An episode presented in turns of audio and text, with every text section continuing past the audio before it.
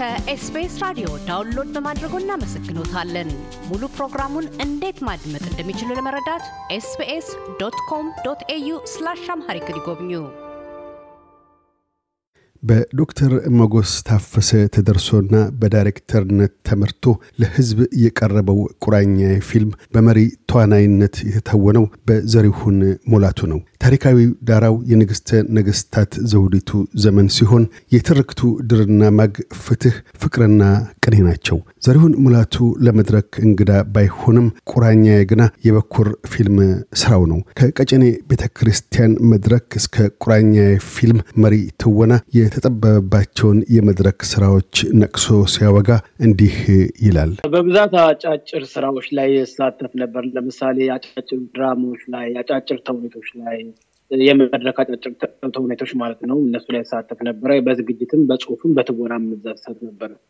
የቴሌቪዥንም የመድረክም ማለት ነው። ቀደም ሲል ተሳትፎ የነበረው ለለግ ላለ ጊዜ በቴሌቪዥን ከልጆች ፕሮግራም ላይም እንደዚሁ ነበር። የልጆች ፕሮግራም ዝግጅቱ ምን ይመስል ነበር? በምን መልክ ነበር ይቀርብ የነበረው? መጀመሪያ በአስራ ዘጠኝ ዘጠና አራት ዘጠና አምስት አካባቢ ነበረ መስራት የጀመርኩት በአዲስ አበባ ቴሌቪዥን ጣቢያ አዲስ አበባ መገናኛ ብዙኃን መስተዳድር የሚያዘጋጀው የነገ ፊዶች የተሰኘ የልጆች ፕሮግራም ነበር። እዛ ፕሮግራም ላይ ወግ በማቅረብ እሳተፍ ነበር። ወግ ማለት ለምሳሌ በሳምንት አንድ ጊዜ የሚሄድ ፕሮግራም ነው። በየሳምንቱ ለልጆች የሚሆኑ ነገሮች ትራፊክ ላይ ሊሆን ይችላል፣ ትምህርት ላይ ሊሆን ይችላል፣ አመጋገብ ላይ ሊሆን ይችላል። ያንን ነገር በኪነ ጥበባዊ ነገር ያዝና ኪነ ጥበባዊ ነገሩን እያጫወተ እያዝናና በሚያስተምር መልኩ like የክፍለ ሀገር ልጅ ልክ ቁራኛ ፊልም ላይ እንዳለ አይነት ነገር የቆረቱ ተማሪ ሆነው አጎዛ ሰው መጥቶ በዛው በነበረው የገጠር accent ያንን ነገር ያስተላልፋል። በየሳምንቱ ልጆችን እንመክርበት፣ እናስተምርበት፣ እንገራበት ነበረ። አስታውሳለሁ። ጥሩ ጊዜ ነበረን በአዲስ አበባ መስተዳደር ቴሌቪዥን ላይ። ከዛስ ወደ መድረክ ትወና እንዴት ተሸጋገርክ? በምን አይነት የመድረክ ስራዎች ላይ ተሳትፈሃል? የመድረክ ትወና ከቴሌቪዥን ትወና በፊት መጀመሪያ የጀመርኩት መድረክ ላይ ነው። ስራ ታስታውስ እንደሆነ አላውቅም። ተራይ ፍቅሬ መጀመሪያ ይሰሩበት የነበረው አፍለኝ ቲያትር ቡድን የሚባል በቤተሰብ መምሪያ ማህበር ስር የነበረ አንድ ማህበር ነበር። አስራ ዘጠኝ ዘጠና ዘጠኝ እዛ ቤተሰብ መምሪያ ማህበር ውስጥ ሸገር ወጣት ማዕከል ውስጥ ስራ ነበረ። መጀመሪያ ግን እንደ መድረክ መድረክ ረገጥኩ ብዬ በነገራችን ላይ ያው መድረክ ለእኔ ትንሽም ትልቅ የሚባል መድረክ የለም። መድረክ ሁሉ ለእኔ መድረክ ነው እና የመጀመሪያ መድረኬ በቤተክርስቲያን ነበረ። ቀጨኔ መድኃኔዓለም ቤተክርስቲያን ውስጥ ነው የመጀመሪያ ጭውውት ለመስራት ከመጽሐፍ ቅዱስ ከወንጌል ላይ የተወሰደ የጠፋው ልጅ የሚል አንድ ተውኔት ነበረ። እሱን ተውኔት ለመስራት አጭር part ተሰጥቶኝ የመጀመሪያ ጊዜ ሀብ መድረክ የረገጥኩት በሱ ከዛ በኋላ የአዲስ ማዘጋጃ ቤት አርባኛ ዓመት ነው ምናምን ካልተሳሳትኩኝ እንግዲህ አመቱ አርባኛ ዓመት ይመስለኛል። የእሱ ዓመት ሲከበር የተዘጋጀ አንድ ረዥም ቲያትር ነበር። በዛ ቲያትር ላይ ተሳትፈናል። ከዛ ውጭ እንዳልኩ ቤተሰብ መምሪያ በየወሩ እንቅፋቶችን በብዕር እንዋጋ የሚባል የኪነ መድረክ ነበረው። በየወሩ እናዘጋጅ ነበር። እሱንም በመድረክ ላይ በመድረክ ቲያትር በራሳችን ዳይሬክተሮች፣ በራሳችን ተዋናዮች፣ በራሳችን አዘጋጆች ሰርተን እናቀርብ ነበር። በተለያዩ ሀሳቦች በተለያዩ አስተማሪ ነገሮች ላይ ማለት በቅርቡ ለእይታ ቀረበው ቁራኛ የሚል ፊልም ስራ አለ። ያም በርካታ ነገሮችን ያካተተ ነው። ከፍቅር ከፍትህ ቅኔ ጋራ እዛ በዘመኑ የነበረውንም የኢትዮጵያ የንግስተ ነገስታት ዘውዲቱ ዘመን ታሪክ፣ በዛ ዘመን የነበረውን የፍትህ ስርዓቱንም እንደዚሁ የሚዳስስ ነው። የቆሎ ተማሪ ሆነህ ነው እዛ ላይ የምትሰራው። ቅኔ ይዘረፍበታል። በዛም ስራ ላይ ያንንም እንደዚሁ ያሳያል። ቁራኛ ፊልም ትወና ላንተ ምን ማለት ነው? በውስጡ ምንን ገልጬበታለሁ? ምን አይነት መልእክት ለተደራሲያን አድርሻለሁ የሚል እሳቤ አለ? ቆንጆ ጥያቄ ነው። ቁራኛ በጣም በጣም በጣም በጣም የመደመምበት ስራ ነው። በጣም ሲጀምርም ለመስራትም የተስማማሁት በጣም ስለወደድኩትና ስለገረመኝ ጭምር ነው። ምክንያቱም ኢትዮጵያውን በእንደዚህ አይነት ስርዓት ውስጥ በእንደዚህ አይነት የማህበረሰባዊ ሞራል ውስጥ ኖራ ነበር ወይ ብዬ አንዳንድ ጊዜ ጥያቄ ያነሳብኛል። ቁራኛ ፊልም ላይ ፍቅር አለ፣ ፍትህ አለ። ይህ ሁሉ ነገር ዋናው ኪ ፖይንቱ ፍቅርና ፍትህ የተሳሰሩበት የተቆላለፉበት ነገር ነው እና ያ ማህበረሰብ ወይ ደግሞ እኛ የዛሬ መቶ ዓመት ወደኋላ ስንመለስ በዚህ አይነት ስርዓት ውስጥ የምንኖር ሰዎች ነበርን ወይ ብዬ እጠይቃለሁ ራሴ። ምክንያቱም ዛሬ ላይ ያለንበት ነገር ስበው ፍጹም የተራራቀ ፍጹም የተቃረነ ነገር ነው። በአንዲት የነጠላ ቋጠሮ ራስን ገዝተ ጭንቅላትን አሳምኖ ፍርድ ቦታ ወይም ደግሞ ፍትህ ቦታ ድረስ መድረስ። ሊያውም ከትልቅ ባላንጣ ጋር ምንም ምንም ምንም በበደል የበደለ ሊሆን ይችላል። ከዛ ባላንጣ ጋር ተቻችለን ፍትህ ቦታ መድረስ ይሄ ትልቅ ትልቅ ትልቅ ሞራል ይጠይቃል እና እንደ ማህበረሰብ እንደ ህዝብ ምን አይነት የሰለጠንና ብቁ ህዝቦች እንደነበርን ያየሁበት ፊልም ነው እና በቁራኛ ፊልም ለህዝቡ ምን አስተላልፈናል የሚለው ነገር ትልቅ ትምህርት ይጀምር። ይሄ ታሪክ ነው። በቃ እኔ ቁራኛ እንደ አንድ መጽሐፍ ነው ልክ በቃ ተሰንዶ ሊቀመጥ የሚገባው ታሪክ ነው። ምክንያቱም አይደለም ወደፊት ዛሬ ላይ እንኳን ይህን ታሪክ በቅጡ የሚያስታውስ generation ትውልድ የለንም። እንደውም በዚህ አጋጣሚ ፊልሙን ሲኒማ ቤት ሲታይ ለምን በአማርኛ ተርጉማችሁ ወይም ደግሞ subtitle ከስር በአማርኛ ገብቶለት ታሳዩን የሚሉ ጥያቄዎች ነበሩ። እንግዲህ የእኛ የምናወራው አማርኛ ነው። የእኛን አማርኛ ግን የሚረዳ ሰው አልነበረም። እኛ የምንጠይቅ ነበር። በነገራችን አንዳንድ የማይገቡን አማርኞችም ነበሩ። በቃ ራሳቸው የነበሩት እንደወረዱ የመጡ አማርኞች አሉ እና ይህ ታሪክ ነው ለሚመጣው ትውልድ የት እንደነበረን አሁን የት እንዳለን ወደፊት የት መሄድ እንዳለብን የሚያጣቁም የሚያሳይ ስራ ነው ብዬ ነው ቁራኜ በጣም የበሰለ ስራ ነው። ኪነ ጥበብ ማስተማሪያ ነው። ኪነ ጥበብ ትውልድን መግሪያ ነው። ኪነ ጥበብ ማሳያ ማመላከቻ ነው። የአንድ ኪነ ጥበብ ሰው ከማህበረሰቡ ቢያንስ ሁለት እርምጃ ሶስት እርምጃ የቀደመ መሆን አለበት ይባላል። ቁራኛ ያንን አሟልቷል ብዬ አስባለሁ። እንደ ማንም ኢትዮጵያ የሆነ ሰው ሁሉ ቢያየው ቢማርበት ብዬ የምጋብዘው በኩራት ደረቴን ነፍቼ የምሰጠው ሙቪ ነው። አሁን እንዳነሳኸው በወቅቱ ይነገሩ የነበሩ የአማርኛ ቃላቶች አሉ። ያ አሁን ላለው ትውልድ ምናልባት ጠንከር ከማለቱም አልፎ ትርጉም እስከ መሻት ሁሉ ደርሰው እንደነበር አንስተሃል። ይሄ ምን ማለት ነው? ምን ያስተምረናል? የኢትዮጵያን የስነ ጽሁፍ ደረጃ በተለይ በሚዲያ የሚነገሩትም ሆነ በጽሁፍ የሚቀርቡ መድረክ ላይ የሚተወኑ ቃላቶች እንደዚሁ እየላሉ መምጣትና ዘመናዊ የሆኑ በሄዱ ቁጥር ጥንት መሰረታቸውን ከመልቀቃቸው አኳያ ምን ያሳየናል? በዚህ አጋጣሚ ያደረጋችሁት አስተዋጽኦ እንደዚሁ ያለፉትን ቃላቶች እንደዚሁ መድረክ ላይ እንደገና ህይወት እንዲዘራባት የማድረግም አስተዋጽኦ ነው እና ስለ ስነ ጽሁፍ በተለይም ደግሞ ስለ አማርኛ ቋንቋ የጥራት ደረጃስ አሁን ባለው ትውልድ ውስጥ እንዴት ታነጻጽርበታለህ? እንደው ምናልባት ካልገበደ አማርኛው አሁን ያለነው ዘመን አሁን ያለነው ትውልዶች ተሸጠናል ብዬ ነው ማስበው። የሚገርም ነገር ማን ሸጠን የሚለው ጥያቄ አይገባኝም። የለንም። ድሮ ነበረው እኔ አሁን ቁራኘን አይቻለሁ። አንዳንድ መጽሐፎች ለማንበብ ሞክራለሁ። የድሮ መጽሐፎችን ሩቅ ነን፣ በብዙ በብዙ በብዙ መንገድ ሩቅ ነን። የሚገርም ነገር ኢትዮጵያዊነት ሚስጥር ነው ይባላል። በታሪክ ነው በአፍ ነው የምናውቀው። እኔ አምናለሁ። የምሬ ነው የምልህ አይደለም ኢትዮጵያዊነት ጠርቶ የምንናገራቸው ቋንቋዎች በራሳቸው ሚስጥር ናቸው። እዚህ ጋር የረሳናቸው እየዘለልናቸው የመጣናቸው ቋንቋዎች እያንዳንዳቸውን ብትፈታቸው ተአምር መፍጠር ይችላሉ። የሚገርም ለምሳሌ ኢትዮጵያ ውስጥ ያን ያክል ግዕዝ በዚህ ሰዓት የሚወራ የሚነገር ሁሉ ሰው የሚያውቀው ቋንቋ አይደለም። ሌላው ዓለም ላይ ደግሞ ግዕዝ ላይ ሲረባርብ ታያለ። ምክንያቱም ብዙ ሚስጥር የሚፈታበት ቋንቋ ነው ማለት ነው ይሄ ቋንቋ። እኛ አይደለም ግዕዝን አሁን ከያዝነው ቋንቋም እየራቅን ነው ጉራማይሌ የሆነብን እንደ መሰልጠን እንደ መዘመን እያደረገን የራሳችንን እየተውን ጭራሽ ቀጣይ ላይ እንደውም እንደዚህ አይነት ቋንቋ ይወራ ነበረ ተብሎ እንደ ታሪክ እንዳይነገር ፈራል እና ፊልሞች፣ መጽሐፎች፣ ጋዜጠኞች፣ ደራሲዎች በዚህ ላይ ትልቅ ስራ መስራት አለባቸው።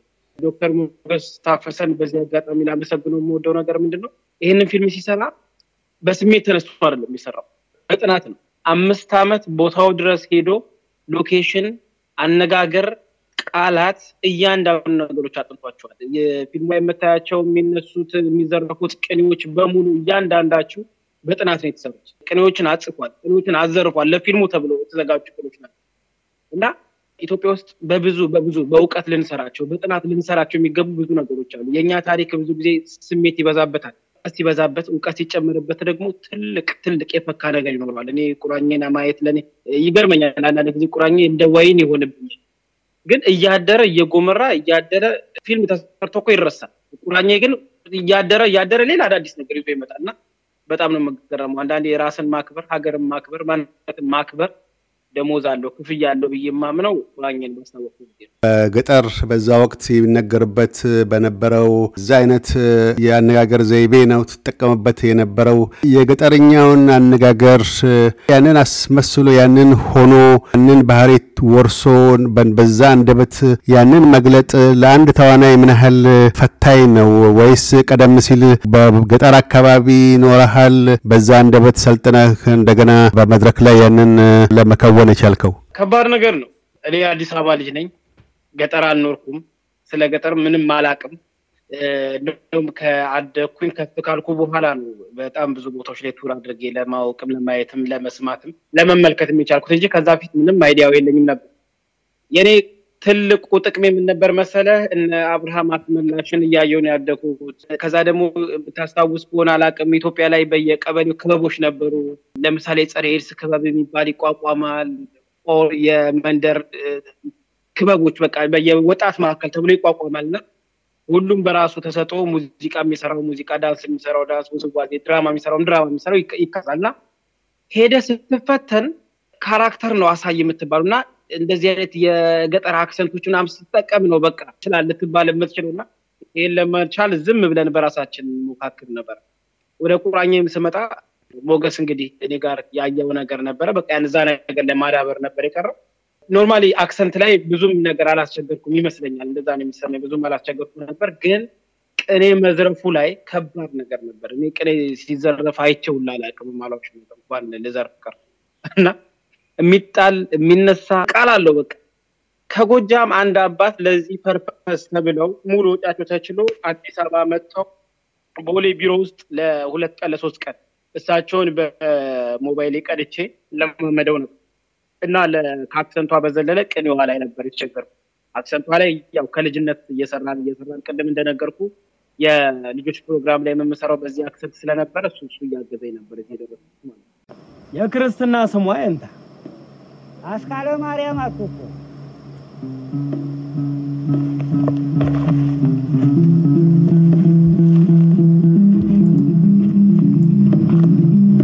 ግብር ለገባሪው ይክል ይበል ይትግበረኒ። ግብር ለገባሪው ይክል ይበል ይትግበረኒ። በግብረ ሜላት ልበ ወነፍስ አይባነ በግብረ ሜላት ልበ ወነፍስ አይባነ አንስት ክሬቲ አኩኑ ነጸር እም ካላት አንስት ትንሣኤ ከመቀዳሚ ጠየቅነ ነገስት ለአረግ ለፍርድ ቀጠኒ በወመ ቁራኛ ፍቅር ፈትለ ከማሁ ርኢነ። አንድ አረብ ጨምርበት። እጣነ ሞገር እጣነ ሞገር። ፈትለ ፍርድ ቀጠኒ በወመ ቁራኛ ፍቅር ፈትለ ከማሁ ርኢነ። ፍታው። ስራ ሰሪውን እንደዚህ አድርገህ አትስራኝል ዘንድ አይችልም። በልብ ስራ ነፍስን፣ በነፍስ ስራ ልብን ከሁለት ሴቶች አይተናል። ከሌሎች ሴቶች አስቀድመን ትንሣኤን እንደተረዳን ወደ ታይካ ነገሥት የወጣን እኛ የልብን ከነፍስ ጋር መቆራኘት እንደሰማን የእውነትን ፍርድ ከፍቅር ጋር ሲቆራኝ አየን።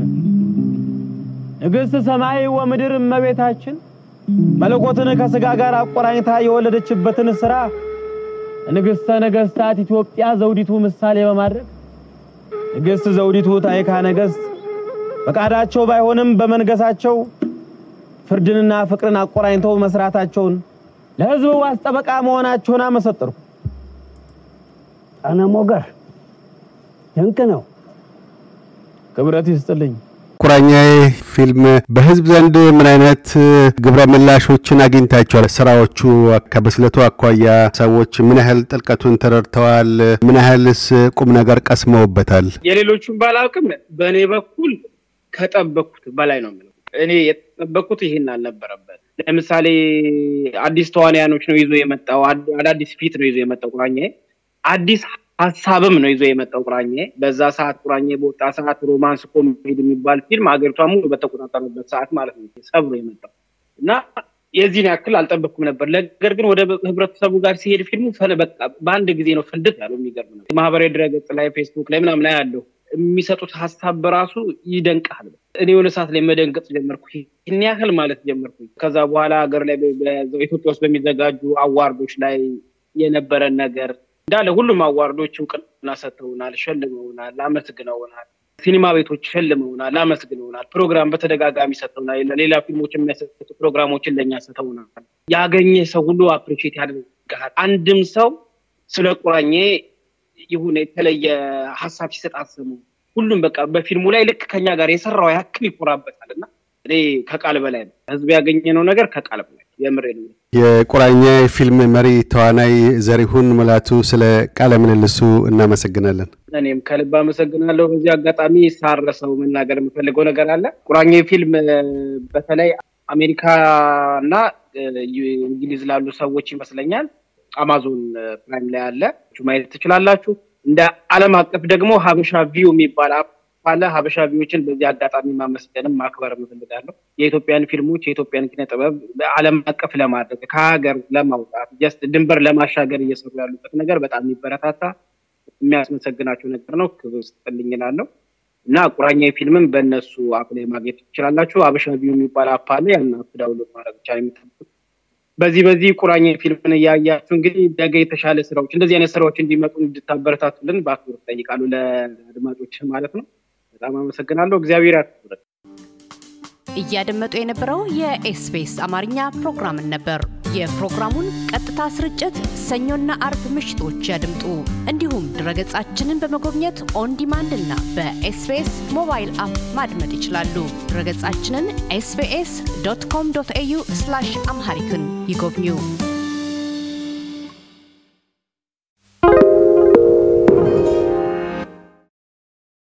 SBS is Australia's most trusted multilingual broadcaster. Our listeners are loyal, highly engaged, and have supported countless local businesses. We offer advertising packages for businesses of all sizes. Our experienced sales team will guide you through the process of owning a great campaign. Bring your own ad or have our production team make you something in one of our 68 languages. Start the conversation with your new audience today. Email sales at sbs.com.au.